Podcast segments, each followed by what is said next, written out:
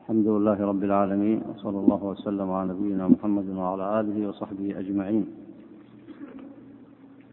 نبتدئ الدرس في شرح كتاب الاعتصام للإمام الشاطبي رحمه الله. اقرأ بارك الله فيك. بسم الله الرحمن الرحيم. الحمد لله رب العالمين والصلاة والسلام على أشرف الأنبياء والمرسلين قال المصنف رحمه الله المسألة الثالثة أن هذه الفرق تحتمل من جهة النظر أن يكونوا خارجين عن الملة بسبب ما أحدثوا فهم قد فارقوا أهل الإسلام بإطلاق وليس ذلك إلا الكفر إذ ليس بين المنزلتين منزلة ثالثة تتصور.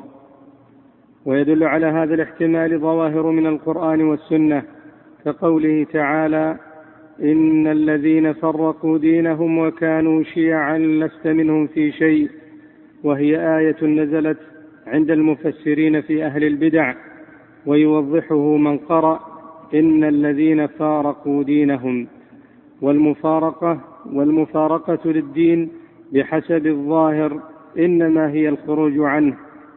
وقوله إي بارك الله فيك.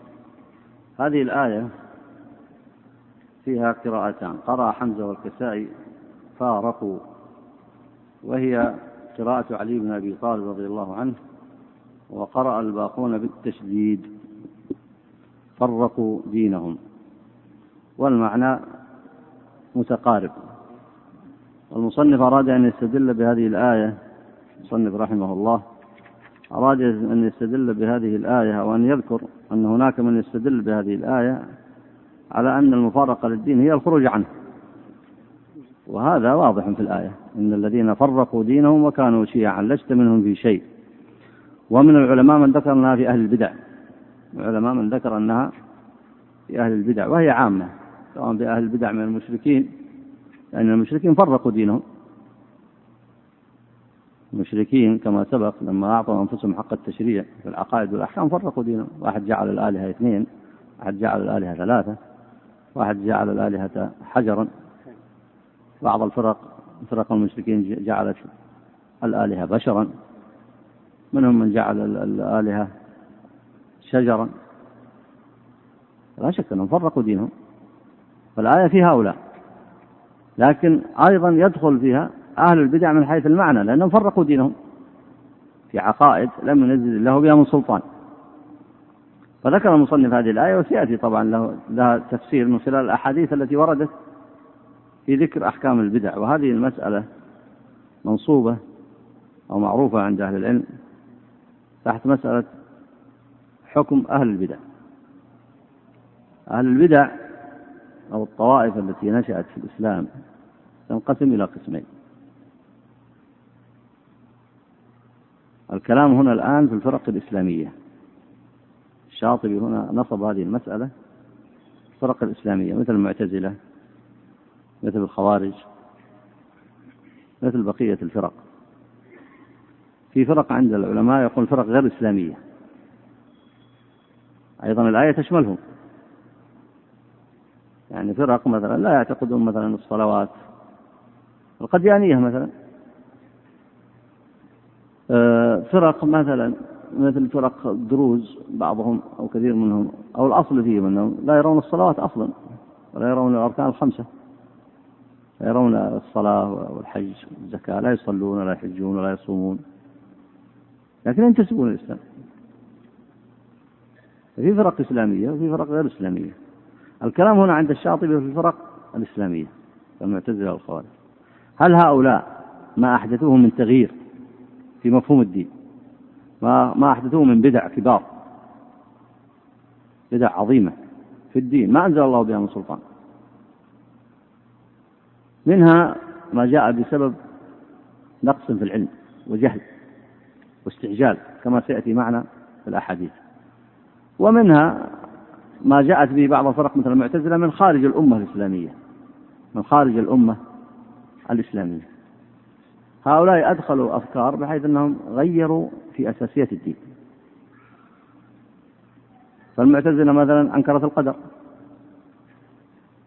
المرجئة مثلا قالوا أن الإسلام هو النطق ولا يضر الشرك اللي هو الشرك الأكبر. في تغيير في, في أسس الدين. الخوارج اعتبروا كل ذنب ما سوى الشرك والكفر حتى من الكبائر يعتبروه شركا وكفرا. هذا يفسد نظام الدين. يفسد يضرب الشريعة بعضها البعض يفسد نظام الدين.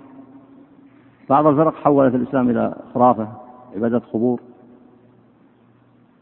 فهل هذه الانحرافات التي وقعوا فيها هل هذه الانحرافات تختلف من حيث الدرجة ولا الحكم فيها واحد؟ هل يعني يعتبرون بها كفروا خرجوا من الدين بالكلية؟ أو نقول منهم من خرج عن الدين بعض شرائعه؟ ومنهم من كفر به. خرج عن كل شرائعه. هل في تفصيل في الموضوع هذا أم لا؟ هذه هي المسألة التي سيتكلم عنها المصنف وهي مسألة طبعا من مسائل الكبار. لكن يكفي أن نعرف ما يعني آه، ما رأي المصنف هذا الموضوع. وأيضا نشير إلى مذهب السلف في هذه المسألة إن شاء الله في آخر هذا الدرس. وأيضا من الفوائد في هذا البحث نمر على آيات وأحاديث نفهم معناها نعرف كلام أهل التفسير فيها. نعم.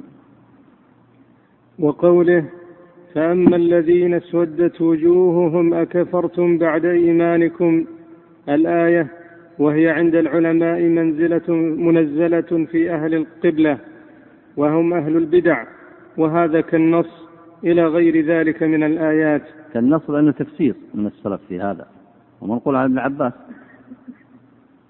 رضي الله عنهما وهو إمام في التفسير والسلف في كتب التفسير مثل الطبري مثل ابن كثير آه، مثل الكتب اللي تفسر بالآثار تفسير أبي حاتم.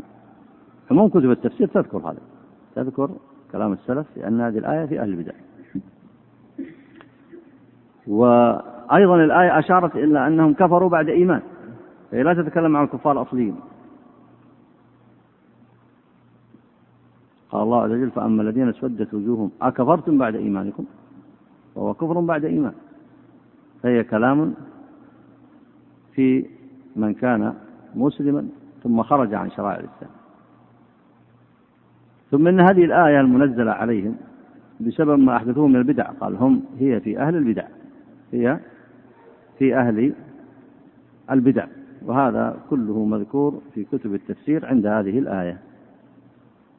اي نعم اقرأ بارك الله وأما الحديث فقوله عليه الصلاة والسلام لا ترجعوا بعدي كفارا يضرب بعضكم رقاب بعض. وهذا نص في كفر من قيل ذلك فيه وفسره الحسن بما تقدم في قوله ويصبح مؤمنا ويمسي كافرا ويمسي مؤمنا ويصبح كافرا. الحديث. هذا الحديث أخرجه البخاري. لا ترجعوا بعدي كفارا يضرب بعضكم رقاب بعض. هذا الكتاب كتاب تعليمي. يعني ليس بالضرورة أن هذه الآن الشاطبي يذكرها على أنها أدلة نهائية لأن في نقاش هذا الموضوع. فتأمل هذا. تابع الأدلة تابع الأحاديث. مثل الآية التي قبل فأما الذين اسودت وجوههم كفرتم بعد إيمانكم قالوا في أهل البدع. هذا صحيح. وقال ابن كثير هي عامة. في أهل البدع وفي غيرهم. وهذا صحيح أيضا. الآية عامة والآية التي قبلها أيضا عامة. إن الذين فرقوا دينهم الكفار والمشركين الأصليين فرقوا دينهم. وكانوا شيعا نعم كانوا شيعا. لست منهم في شيء ليسوا منا في شيء. الآية عامة في المعنى. والآية أيضا التي بعد هذا أيضا عامة في المعنى.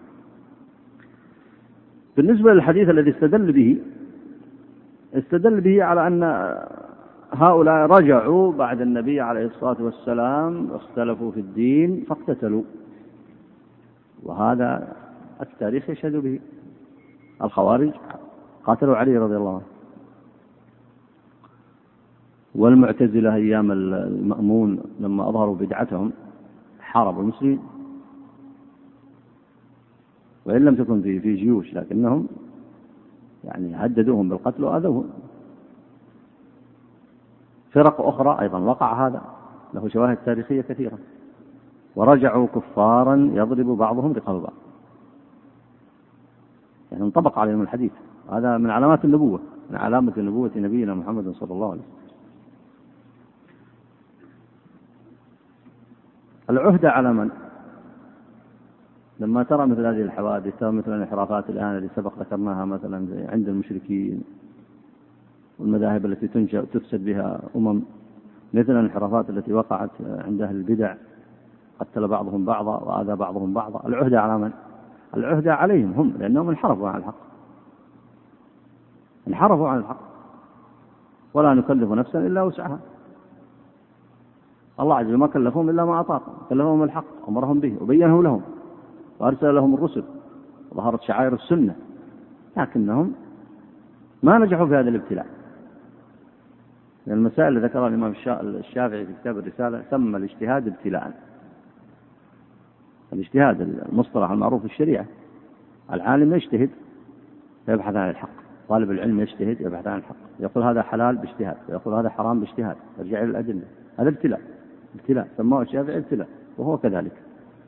فهؤلاء ما نجحوا في الابتلاء. صاروا يضربون النصوص بعضها ببعض. ما نجحوا في الابتلاء. وسيأتي من أوصافهم مما يدل على أنهم يلعبون بالعلم. في بعض مسائله في من حرفوا فيه. في من حرفوا فيه يتلاعبون بالألفاظ ويضربون العلم بعضه ببعض ويكابرون يتركون السنن الظاهرة. فالعهد عليهم. ولا يظلم ربك أحدا.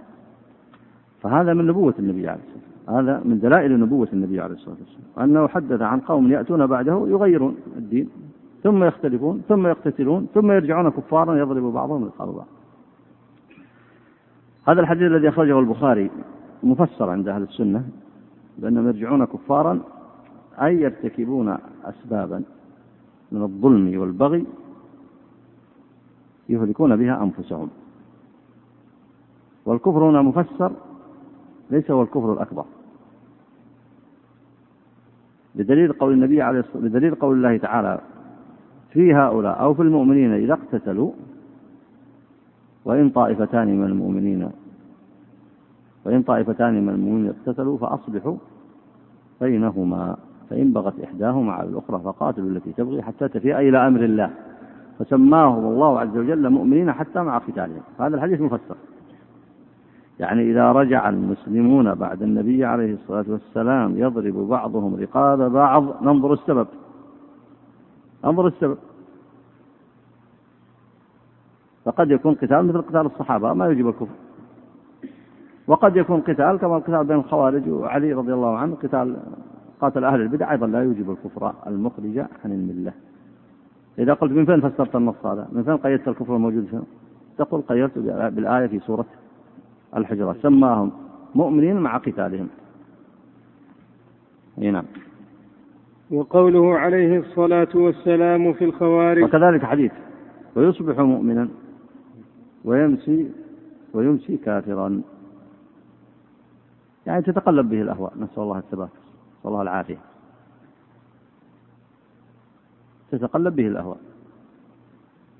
نعم وقوله عليه الصلاة والسلام في الخوارج دعه فإن له أصحابا يحقر أحدكم صلاته مع صلاتهم وصيامه مع صيامهم يقرؤون القرآن لا يجاوز تراقيهم يمرقون من الإسلام كما يمرق السهم من الرمية ينظر إلى نصله فلا يوجد, في فلا يوجد فيه شيء ثم ينظر إلى رصافه فلا يوجد فيه شيء ثم ينظر, ثم ينظر إلى نضيه فلا يوجد فيه شيء وهو القدح ثم ينظر إلى قذذه فلا يوجد فيه شيء فلا يوجد فيه شيء من الفرث والدم فانظر إلى قوله من الفرث والدم فهو الشاهد على أنهم دخلوا في الإسلام فلا يتعلق بهم منه شيء وفي رواية نعم.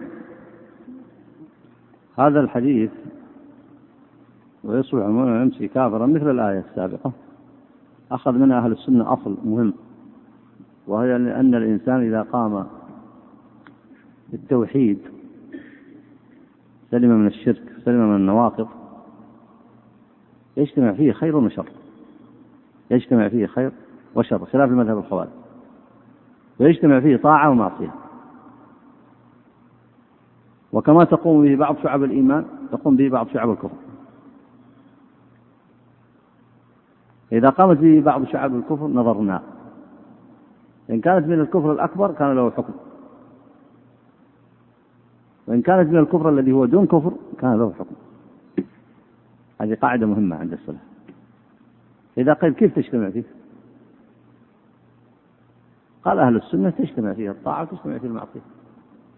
تجتمع فيه الطاعة تجتمع فيه المعصية. وكما تجتمع فيه تقع في شعب الإيمان. وإذا وقعت في شعبة من شعب الإيمان لا يسمى مؤمنا بها وحدها. فكذلك إذا وقع في شعبة من شعب الكفر لا يسمى كافرا بها وحدها. فلا بد أن ينظر فيه. فمثل هذا وقع فيهم شعب من البدع من الانحرافات. كما يقع في الإنسان كفر النعمة يمسي مؤمنا ويصبح كافرا يتقلب في أمور. لا شك أن شأنه خطير. وعدوا هؤلاء في أهل الأهواء. سبقت معكم النصوص كلها في النار إلا واحدة. لكن يبقى لابد من نظر. فينظرون في هذه الأعمال. هل وصلت إلى حد الكفر الأكبر أم لا؟ وهذا هو بحث هذه المسألة التي معنا. هل وصلت إلى حد الكفر الأكبر أم لا؟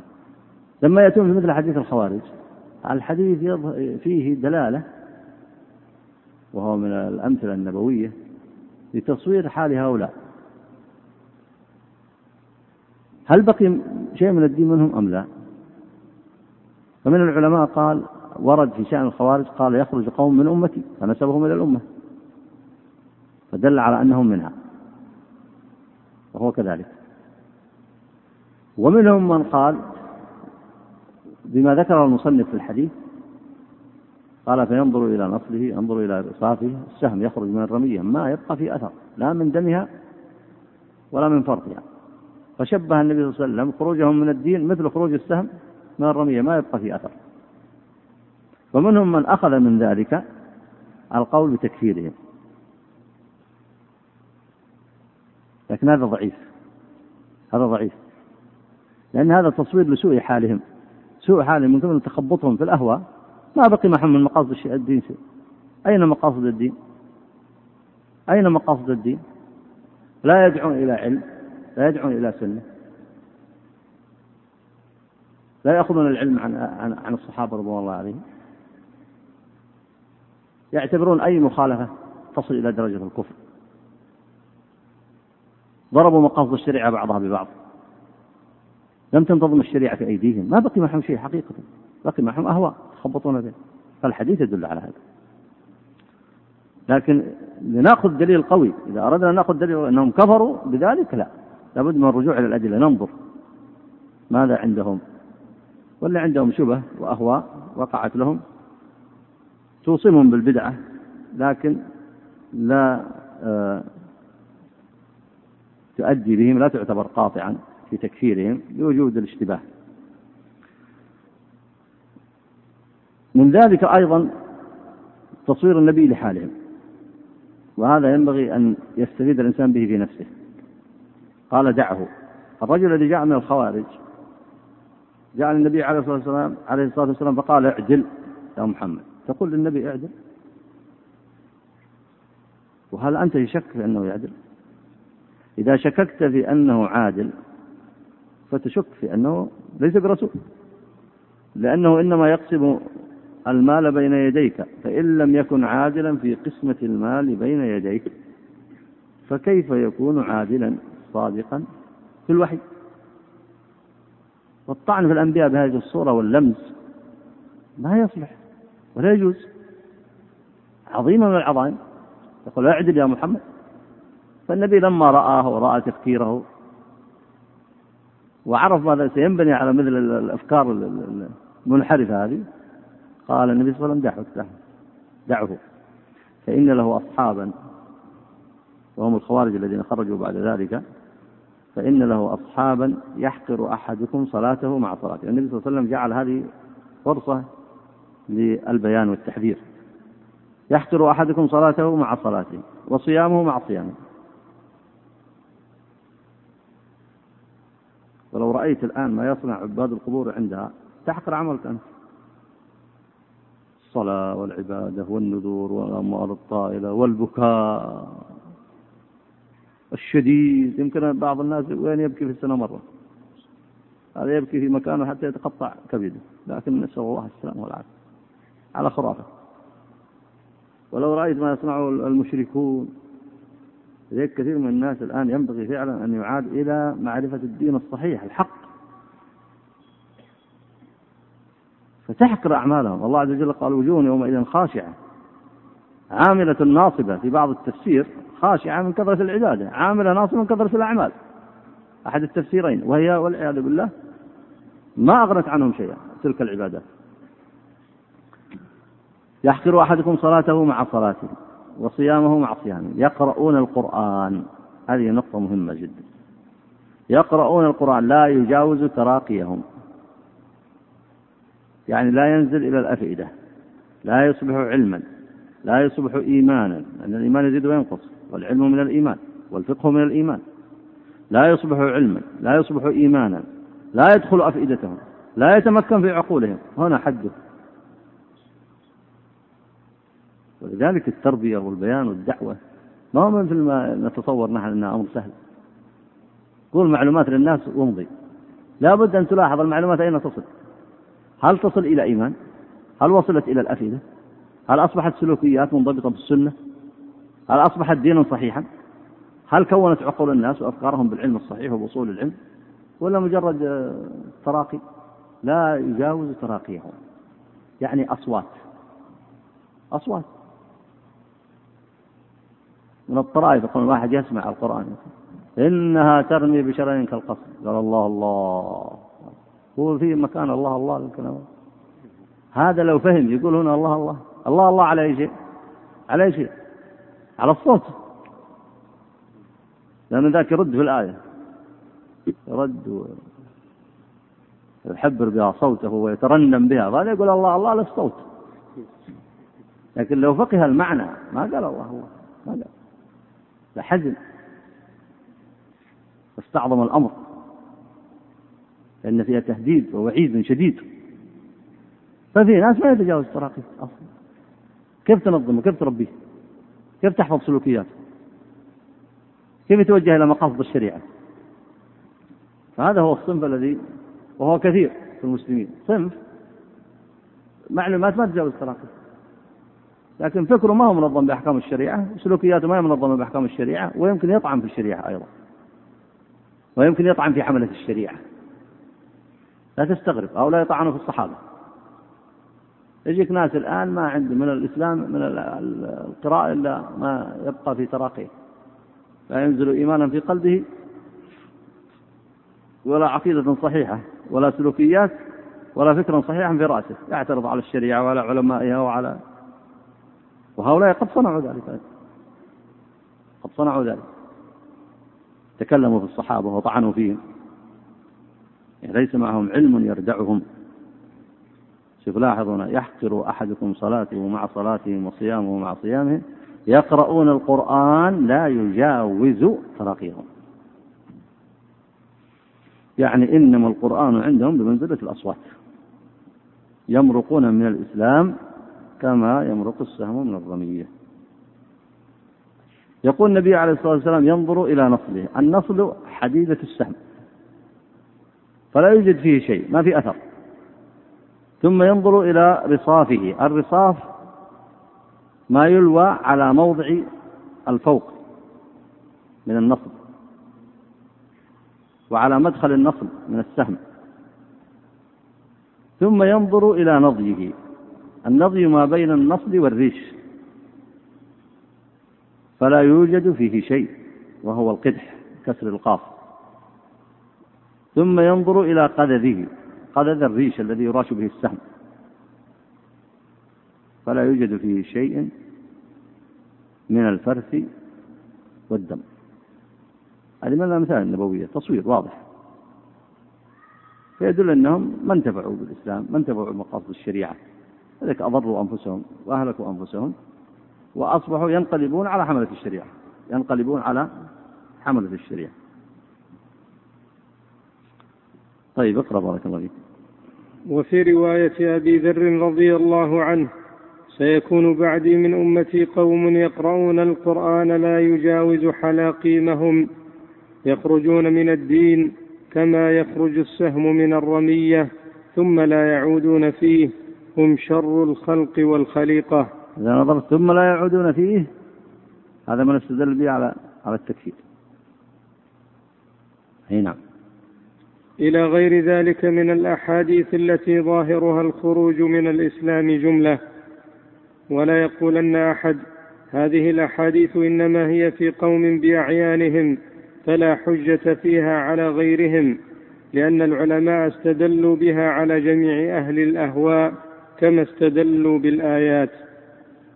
وأيضا فالآيات إن دلت بصيغ عمومها فالأحاديث تدل بمعانيها لاجتماع الجميع في العلة. فإن قيل يعني صيغ عموم الآيات تدل على أنهم فارقوا الدين سواء الكلام في المشركين أو في أهل البدع. والأحاديث تدل بمعانيها على هذا المعنى. يمرقون منه وفي الرواية الثانية لا يعودون. نعم. فإن قيل الحكم بالكفر والإيمان راجع إلى حكم الآخرة والقياس لا يجري فيها فالجواب أن كلامنا في الأحكام الدنيا الدنيوية وهل يحكم لهم بحكم المرتدين أم لا؟ وإنما أمر الآخرة لله لقوله تعالى إن الذين فرقوا دينهم وكانوا شيعا لست منهم في شيء إنما أمرهم إلى الله ثم ينبئهم بما كانوا يفعلون. ويحتمل ألا يكونوا خارجين عن الإسلام جملة. بارك الله فيك. قول الحكم بالكفر والإيمان رجع إلى حكم الآخرة. أحكام الكفر والإيمان متعلقة بالدنيا والآخرة. لأن الحكم حسب الظاهر. إذا تحققت الشروط وانتفت الموانع فالواحد يكذب بالدين. يكذب بالآخرة. يكذب بالغيب. يسب الله. ينكر حكم الشرع. ينكر ما علم من الدين. هذا الحكم فيه متعلق بالدنيا والآخرة. يعني نقول نقول في, الداخل في الدنيا أنه كافر. ونقول في الآخرة إن مات على ذلك حكم حكم الكفار. وخلت النار. فالحكم متعلق بالدنيا والآخرة.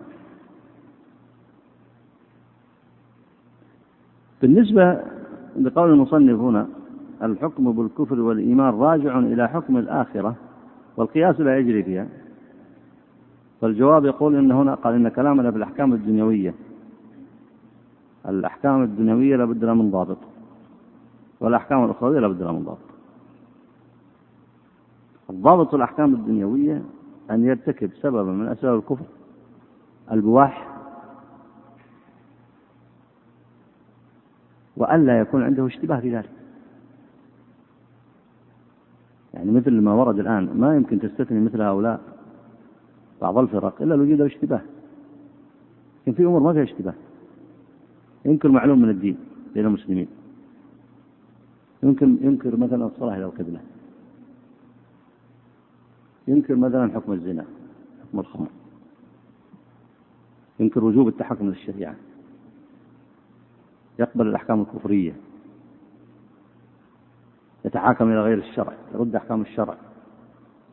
عبادة القبور يعبد غير الله يصحح مذهب من المذاهب الكفرية. هذا الضابط واضح فيه. بينه العلماء تحقق تحقق شروط انتفاء موانع تحقق شروط انتفاء موانع شروط المكلفين ألف يعلم. ما في موانع من الإكراه موانع معتبرة. هذا كافر. كافر في أحكام الدنيا.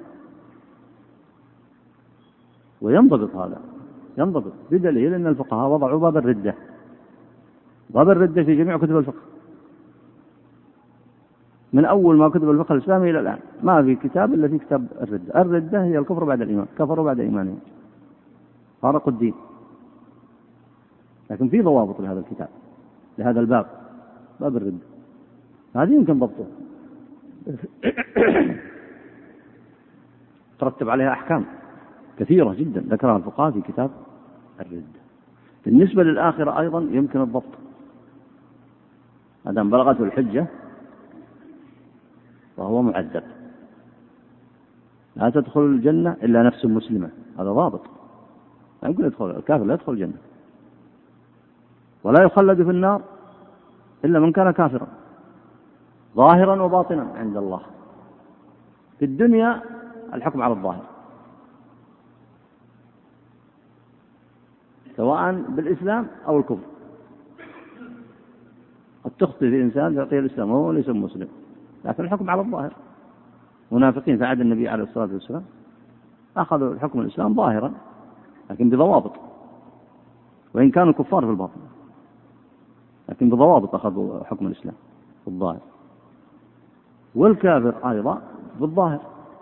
لكن العذاب الأخروي هذا كان يقصد المصنف الكلام الكلام هذا العذاب الأخروي منضبط على الظاهر والباطن لأن الله يعلم الظاهر ويعلم الباطن كلها سواء عنده. كلها سواء فلا يدخل الجنة إلا نفس مسلمة. ولا يخلد في النار إلا كافر ظاهرا وباطنا عند الله. ما هو عندنا؟ قد يكون كافر في الظاهر لكن أنت أخطأت. وقد يكون مسلم في الظاهر وأنت أخطأت وهو كافر في الباطن لكن الحكم في الآخرة على الحقيقة. حكم في الآخرة من حيث الخلود في الجنة لا يكون إلا لنفس مسلمة ومن حيث الخلود في النار لا يكون إلا لنفس, لنفس كافرة على الحقيقة.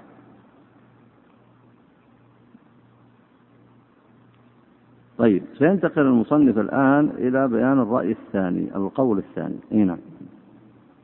ويحتمل أن لا يكونوا خارجين عن الإسلام جملة وإن كانوا قد خرجوا عن جملة من شرائعه وأصوله ويدل على ذلك جميع ما تقدم فيما قبل فيما قبل هذا الفصل فلا فائدة من الإعادة. يعني فيما قبل هذا الفصل اللي سبق معنا قول النبي الصلاة إنها في النار إلا واحدة. مثل قول النبي عليه الصلاة والسلام من أمتي اللي يقصد عفوا الذي يقصد ليس هذا هذا الحديث قد ينضم إلى الرأي الأول أنها كلها في النار إلا واحدة لكن يقصد المصنف مثل حديث من أمتي. فنسبهم إلى الأمة. وسيأتي ذكر آه، أيضا الإشارة إلى ما سبق أن ذكره المصنف. إيه نعم. ويحتمل وجها ثالثا وهو أن يكونوا هم ممن فارق الإسلام لكن مقالته, مقالته كفر. وتؤدي معنى الكفر الصريح ومنهم من لا يفارقه بل انسحب عليه حكم الإسلام وإن عظم مقاله وشنع مذهبه لكنه لم يبلغ به مبلغ الخروج إلى الكفر المحض والتبديل الصريح. ويدل على ذلك يعني المقالات البدعية التي في الكتب بعضها مثل مقال المصنف خطيرة. لكن ما لا تبلغ مبلغ الكفر الصريح. وعلى ذلك الرأي الثاني المذكور. مثل الخوارج يصلون ويصومون ويتحاكمون إلى الشرع في كثير من أمورهم وكل ما حملهم غيره آه، وجهل. والمعتزلة مثلا أنكروا القدر مقالة خبيثة وقالوا بخلق القرآن. لكن تجدهم يصلون ويصومون ويردون على الزنادقة ويردون على الكفار ويتكلمون على الإسلام يفسرون القرآن والسنة. فهذا هو الرأي الثاني المذكور هنا أن مقالتهم لم تبلغ الكفر الصريح. ووجود الاشتباه أيضا هذا ما يرجح الرأي الثاني. إيه نعم. ويدل على ذلك الدليل بحسب كل نازلة وبحسب كل بدعة.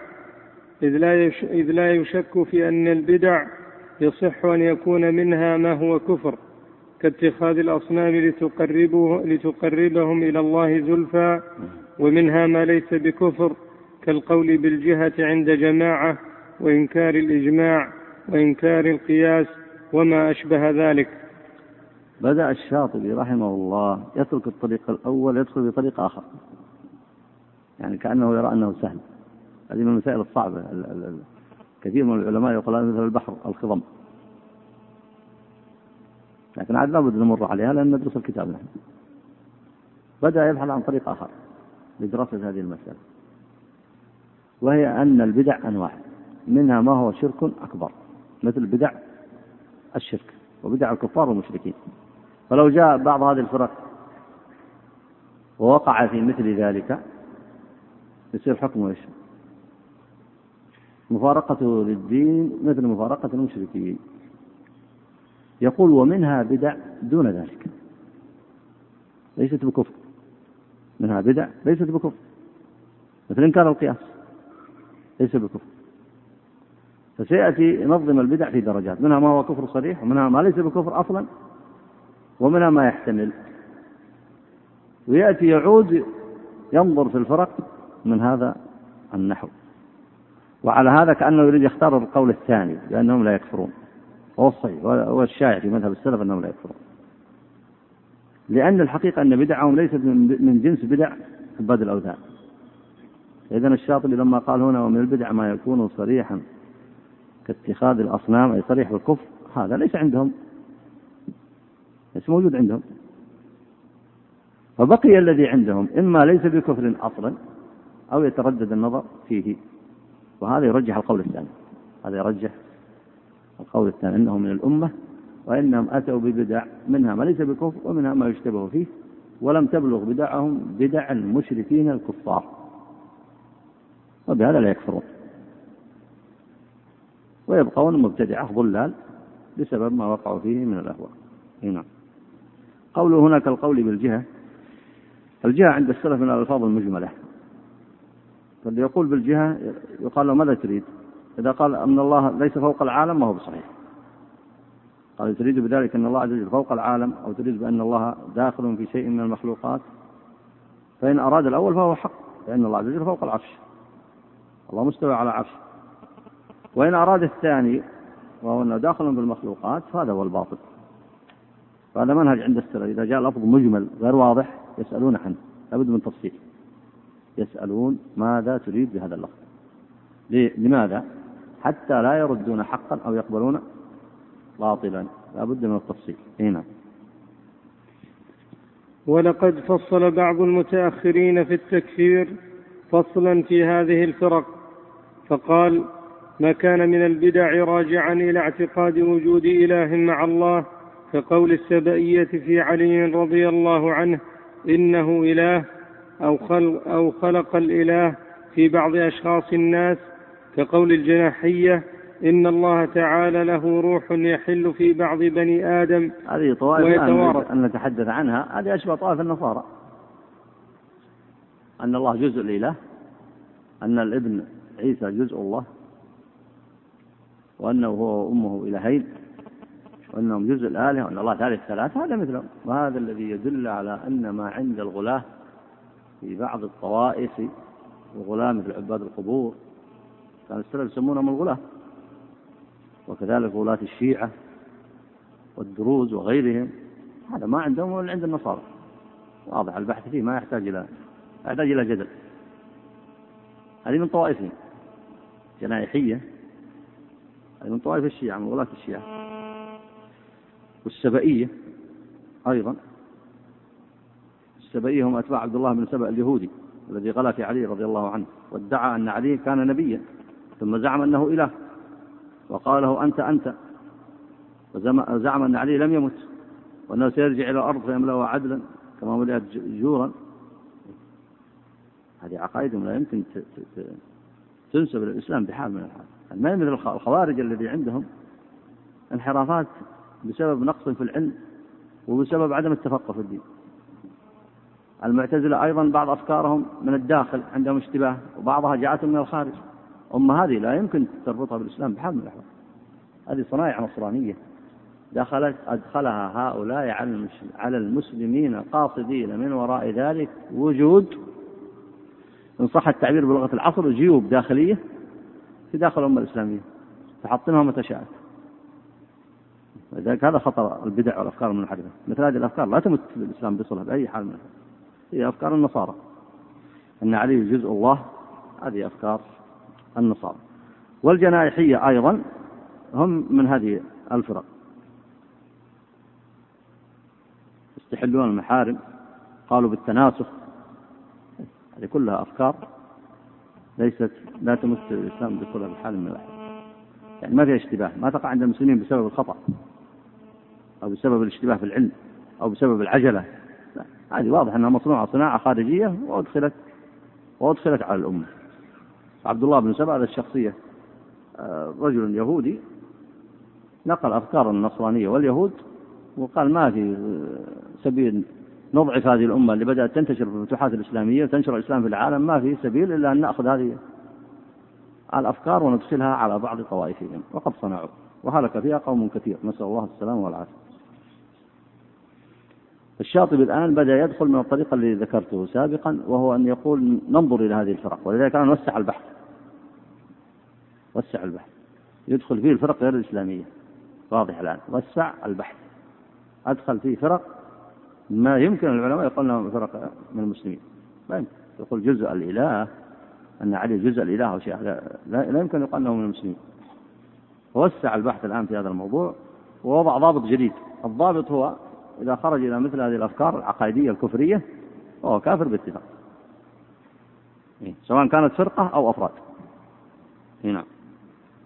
كقول الجنائحية إن الله تعالى له روح يحل في بعض بني آدم ويتوارث أو إنكار رسالة محمد صلى الله عليه وسلم. كقول الغرابية إن جبريل غلط في الرسالة فأداها إلى محمد صلى الله عليه وسلم. وعلي كان صاحبها أو استباحة أنا سبحان الله بعض الأفكار اللي يصنعها هؤلاء. يعني كيف يستطيعون يركبونها في عقول أتباعهم؟ طيب ليش تدعي الإسلام أنت؟ ما دام محمد ليس برسول. ما دام أن جبريل أخطأ ووضع الرسالة في غير موضعها فمحمد عليه الصلاة والسلام على مذهبكم الفاسد ليس هو الرسول والرسول هو علي. فلازم تغيرون في الشهادتين. لازم تغيرون في الأصل. لكن العقل البشري قد يجمع بين تناقضات. ما يمكن تجد لها تفسير إلا المكابرة أو البغي والظلم. مثل بعض طوائف النصارى. كانوا هذا موجودين في عهد النبي عليه الصلاة والسلام. ما يدرى الآن هل هم موجودين أم لا. الله أعلم. لكن كانوا موجودين. يقولون لا إله إلا الله. الله واحد. وينكرون ألوهية عيسى ويقولون محمد رسول الله. لكن ما نتبع النبي هذا. كيف تفسر هذا؟ هذا ممكن تفسره عندهم. تفسير لا تبرير يقولون هو رسول لكنه للعرب خاصة. لاحظتم؟ يقول الرسول لكنه للعرب خاصة. فيجمعون بين إثبات الوحدانية وإثبات الرسالة للنبي عليه الصلاة والسلام لكن على الخصوصية للعرب. فيقول لا إله إلا الله محمد رسول الله. على تفسير خاص عنده؟ في أي شيء؟ في محمد رسول الله. يعني عنده إضافة وما يخبرك بها لكن لو أخبرك يصير محمد لا إله إلا الله ومحمد رسول إلى العرب خاصة. فتعرف أنه ينكر عموم الرسالة فيكون كافر. لكنه يقول لا إله إلا الله محمد رسول الله. على مذهبي صحيح. يعني محمد رسول الله. فإذا سألته قال العربي خاصة. لكن أنا لا أدري هؤلاء ماذا يقولون. كيف إذا كان علي هو الرسول فكيف يقولون محمد رسول الله؟ لكن هو التلبيس على العامة التلبيس على العامة وإدخال هذه الأفكار المنحرفة. طبعا هم ليش يحتاجوا لهذا؟ هو أصلا يقول أن علي جزء من الله فلماذا أصلا تثبت له الرسالة أصلا؟ ليش؟ يعني إذا كان هو جزء من الله فما حاجتك أن تقول له رسول رسول أدنى ولا لا؟ رسول يحتاج إلى من يرسله إلى إله يرسله. طيب أنت تقول جزء من الله ليش تعود مرة أخرى وتقول؟ لكن اللي يجي من الفكر الفاسد هذا أنه جزء من الله يجي. واللي متحرج من هذه يجيبونه من فين؟ يأتون به من فين؟ لأن جبريل غلط وأن علي رسول. فاللي يوافق على أنه رسول يأتي من الفكر المنحرف هذا والذي يوافق على أنه جزء من الإله يأتي من طريق آخر. فالشاطبي يقول مثل هذه الاعتقادات الآن تنطبق عليها الآية إن الذين فرقوا دينهم وكانوا شيعا. فأما الذين اسودت وجوههم أكفرتم بعد إيمانكم؟ نعم مثل هذا تنطبق عليه الآية تماما. على الكفر الأكبر بدون بدون جدال. فأراد أن يدخل من مدخل آخر وهو هذا.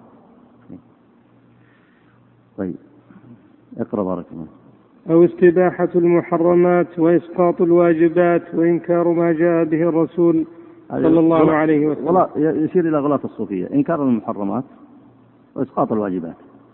هذا كفر أكبر. هنا. كأكثر الغلاة من الشيعة مما لا يختلف مما لا يختلف المسلمون في التكفير به. وما سوى ذلك من المقالات فلا يبعد أن يكون معتقدها مبتدعا غير كافر. واستدل على ذلك بأمور كثيرة لا حاجة إلى إيرادها ولكن الذي كنا نسمعه من الشيوخ أن مذاهب المحققين من أهل الأصول أن الكفر بالمآل ليس بكفر في الحال. كيف والكافر ينكر ذلك المآل أشد الإنكار ويرمي مخالفه به؟ ولو تبين له وجه لزوم الكفر من مقالته لم يقل بها على حال. وإذا تقرر نقل الخلاف فلنرجع إلى ما يقتضيه الحديث الذي نحن بصدد شرحه من هذه المقالات. سيأتي ذكر مذهب السلف في هذه المسألة مذهبه واضح جدا. لو أن الشاطبي نقله لكان الأمر واضحا وسيأتي ذكره مختصرا. لكن ما ذكره الشاطبي هنا أن الكفر بالمآل ليس بكفر في الحال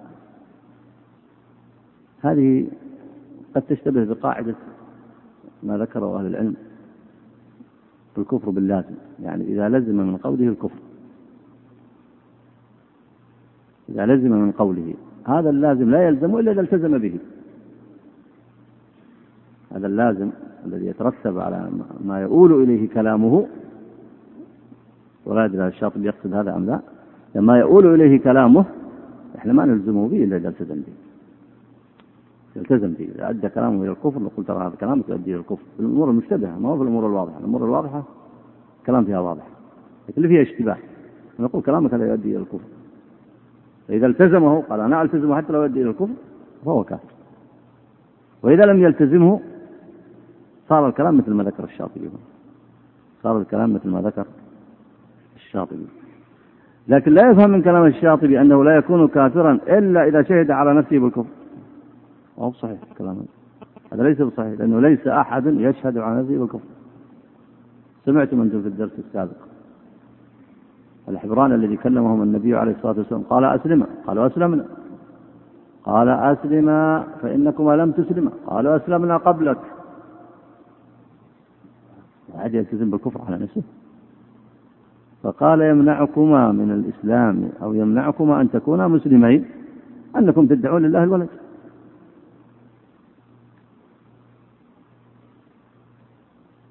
فلا يفهم من كلام الشاطبي هنا أنه لابد أن يلتزم الكفر على نفسه. ما في أحد يلتزم الكفر على نفسه. ما في أحد يلتزم الكفر على نفسه. لكن يكفي أنه يرتكب من الكفر ما تدل الدلائل البينة على ذلك. من الكفر المخرج. هذا يكفي وإن أنكر.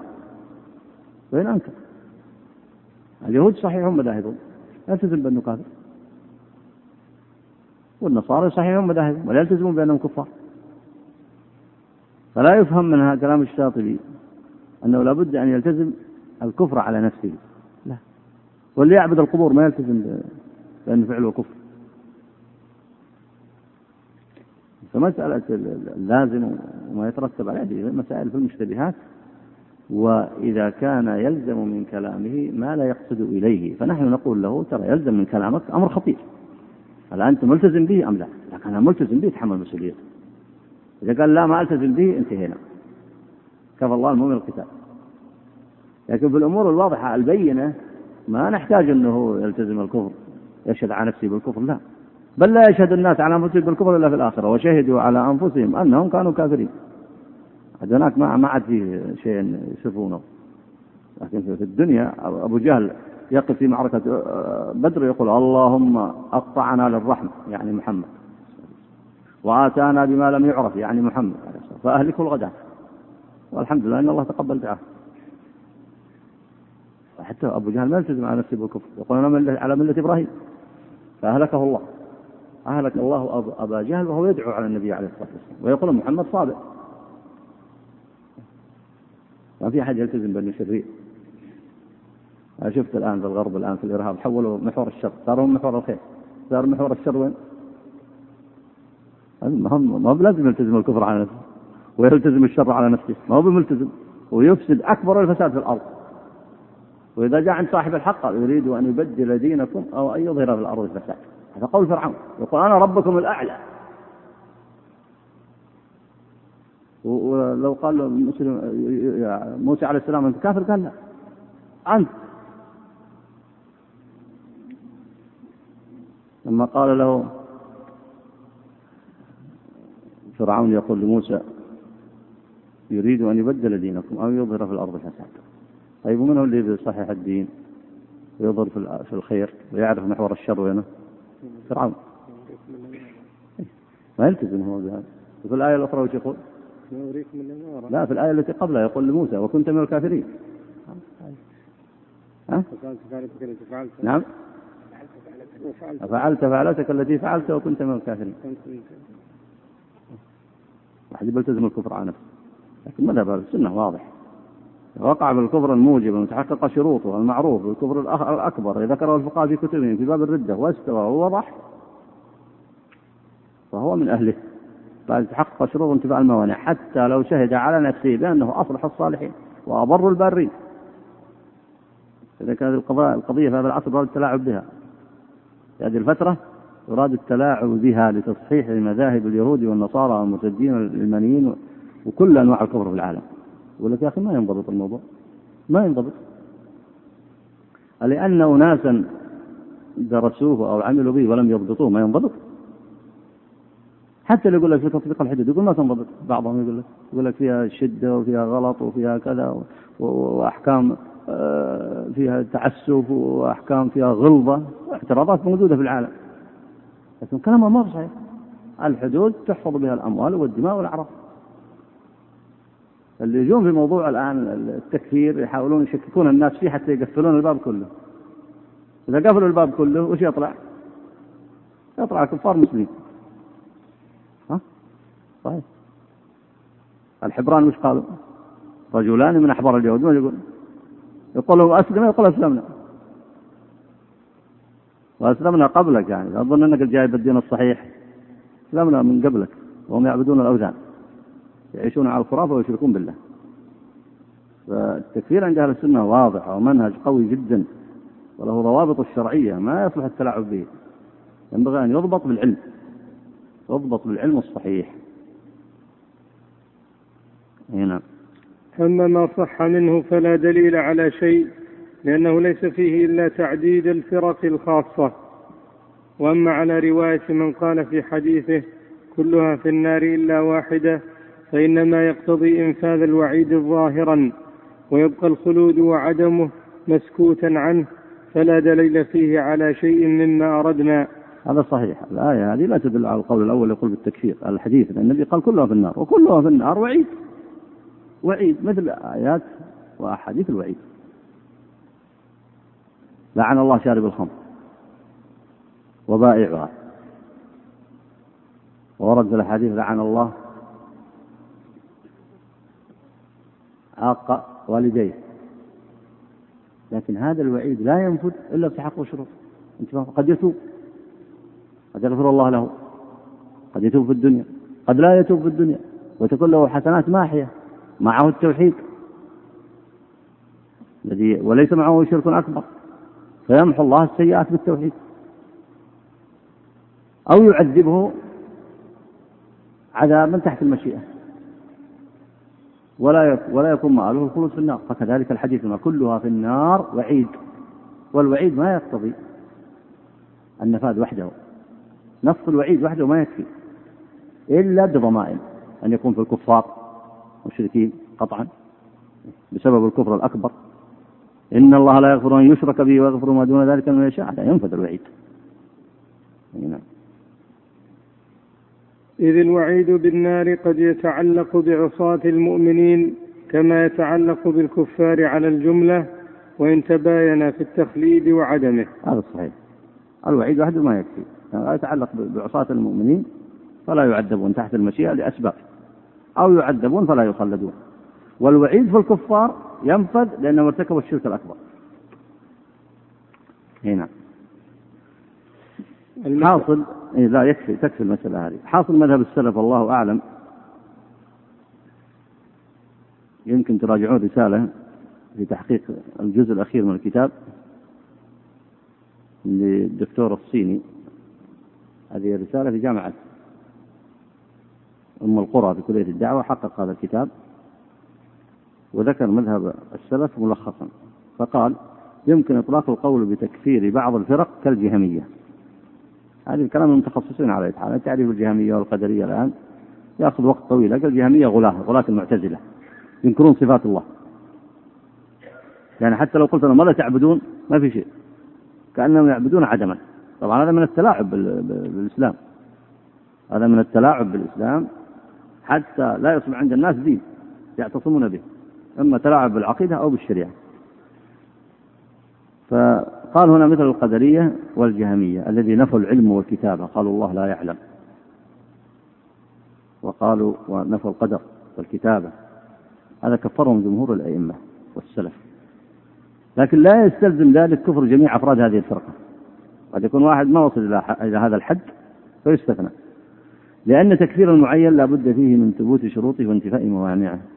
وقد كفر الإمام أحمد من قال بخلق القرآن وأنه جهمي وهو تكفير مطلق ولكنه لم يكفر كل فرد بعينه ممن قال هذه المقالة. اعتمادا على قاعدة الفرق بين التكفير المطلق وتكفير المعين. يعني يقول هذا كفر أكبر وقال على الجهمية كفار لكن ينظر في المعينين بحسب تحقق الشروط وانتفاء الموانع لأن هذه مسائل فيها فيها اشتباه. الأمر الثاني أن من الفرق فرق اتفق الأئمة والسلف على عدم تكفيرهم كالشيعة المفضلة اللي يفضلون علي على عثمان. لكن ما عندهم عقائد عبادة القبور وأن علي جزء الإله أو شيء من هذا. ومرجئة الفقهاء. اللي يقول الإسلام النطق. وآثار هذه الفرقة منتشرة انتشار كثير في الواقع. هذه فرق اتفق السلف على عدم تكفيرهم لكن أهل بدع. الثالث أن هناك فرق اختلف حكم الأئمة في تكفيرهم كالخوارج والمعتزلة. وهذا الذي إذا قرأت مسألة الشاطبي كأنه يريد أن يتكلم فيهم ثم بعد ذلك وسع البحث في غيرهم. كالخوارج والمعتزلة وغيرهم وهو اختلاف في تكفيرهم بإطلاق لكن الحكم على أفرادهم وهو المهم تجري عليه قاعدة الفرق بين التكفير المطلق وتكفير المعين. هذا تكفر واحد معين منهم إلا إذا كان الكفر صريحا. ورد نصوص الكتاب والسنة ووقع في سبب من أسباب الكفر المعلومة.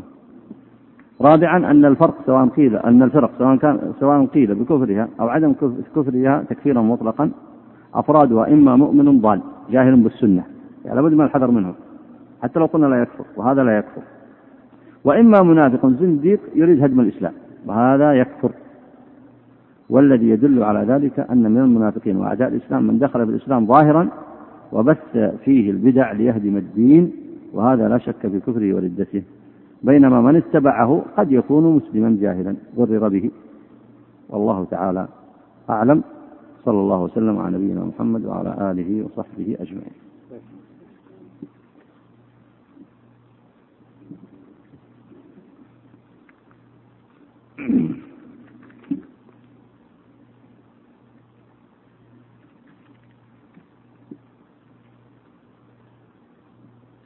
يقول لم يسبق لنا أن درسنا بعض كتب العقيدة والكتب التي ينصح العلماء بدراستها